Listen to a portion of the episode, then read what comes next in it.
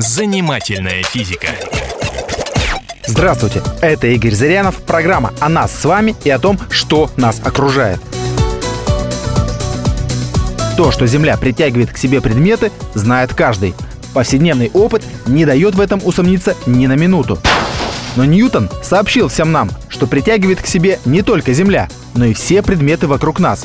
Здание притягивает нас к себе, мы притягиваемся друг к другу и так далее.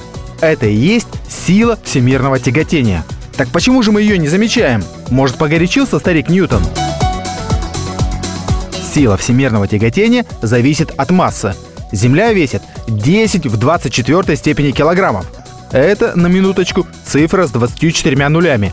Поэтому все остальные, населяющие Землю, здания, корабли, люди, букашки по сравнению с этой массой. Два человека, стоящие рядом, конечно, притягиваются друг к другу, но сила этого притяжения ничтожна.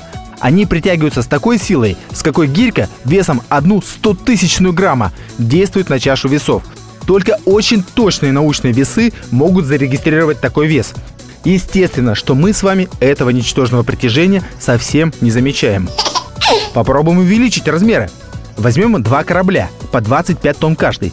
Они будут притягиваться друг к другу с такой силой, с какой на весы подействует полукилограммовая гиря.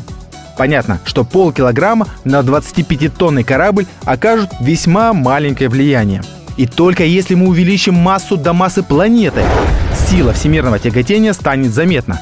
Именно благодаря ей Земля и другие планеты не улетают от Солнца, а притягиваются и вращаются вокруг него. Занимательная физика.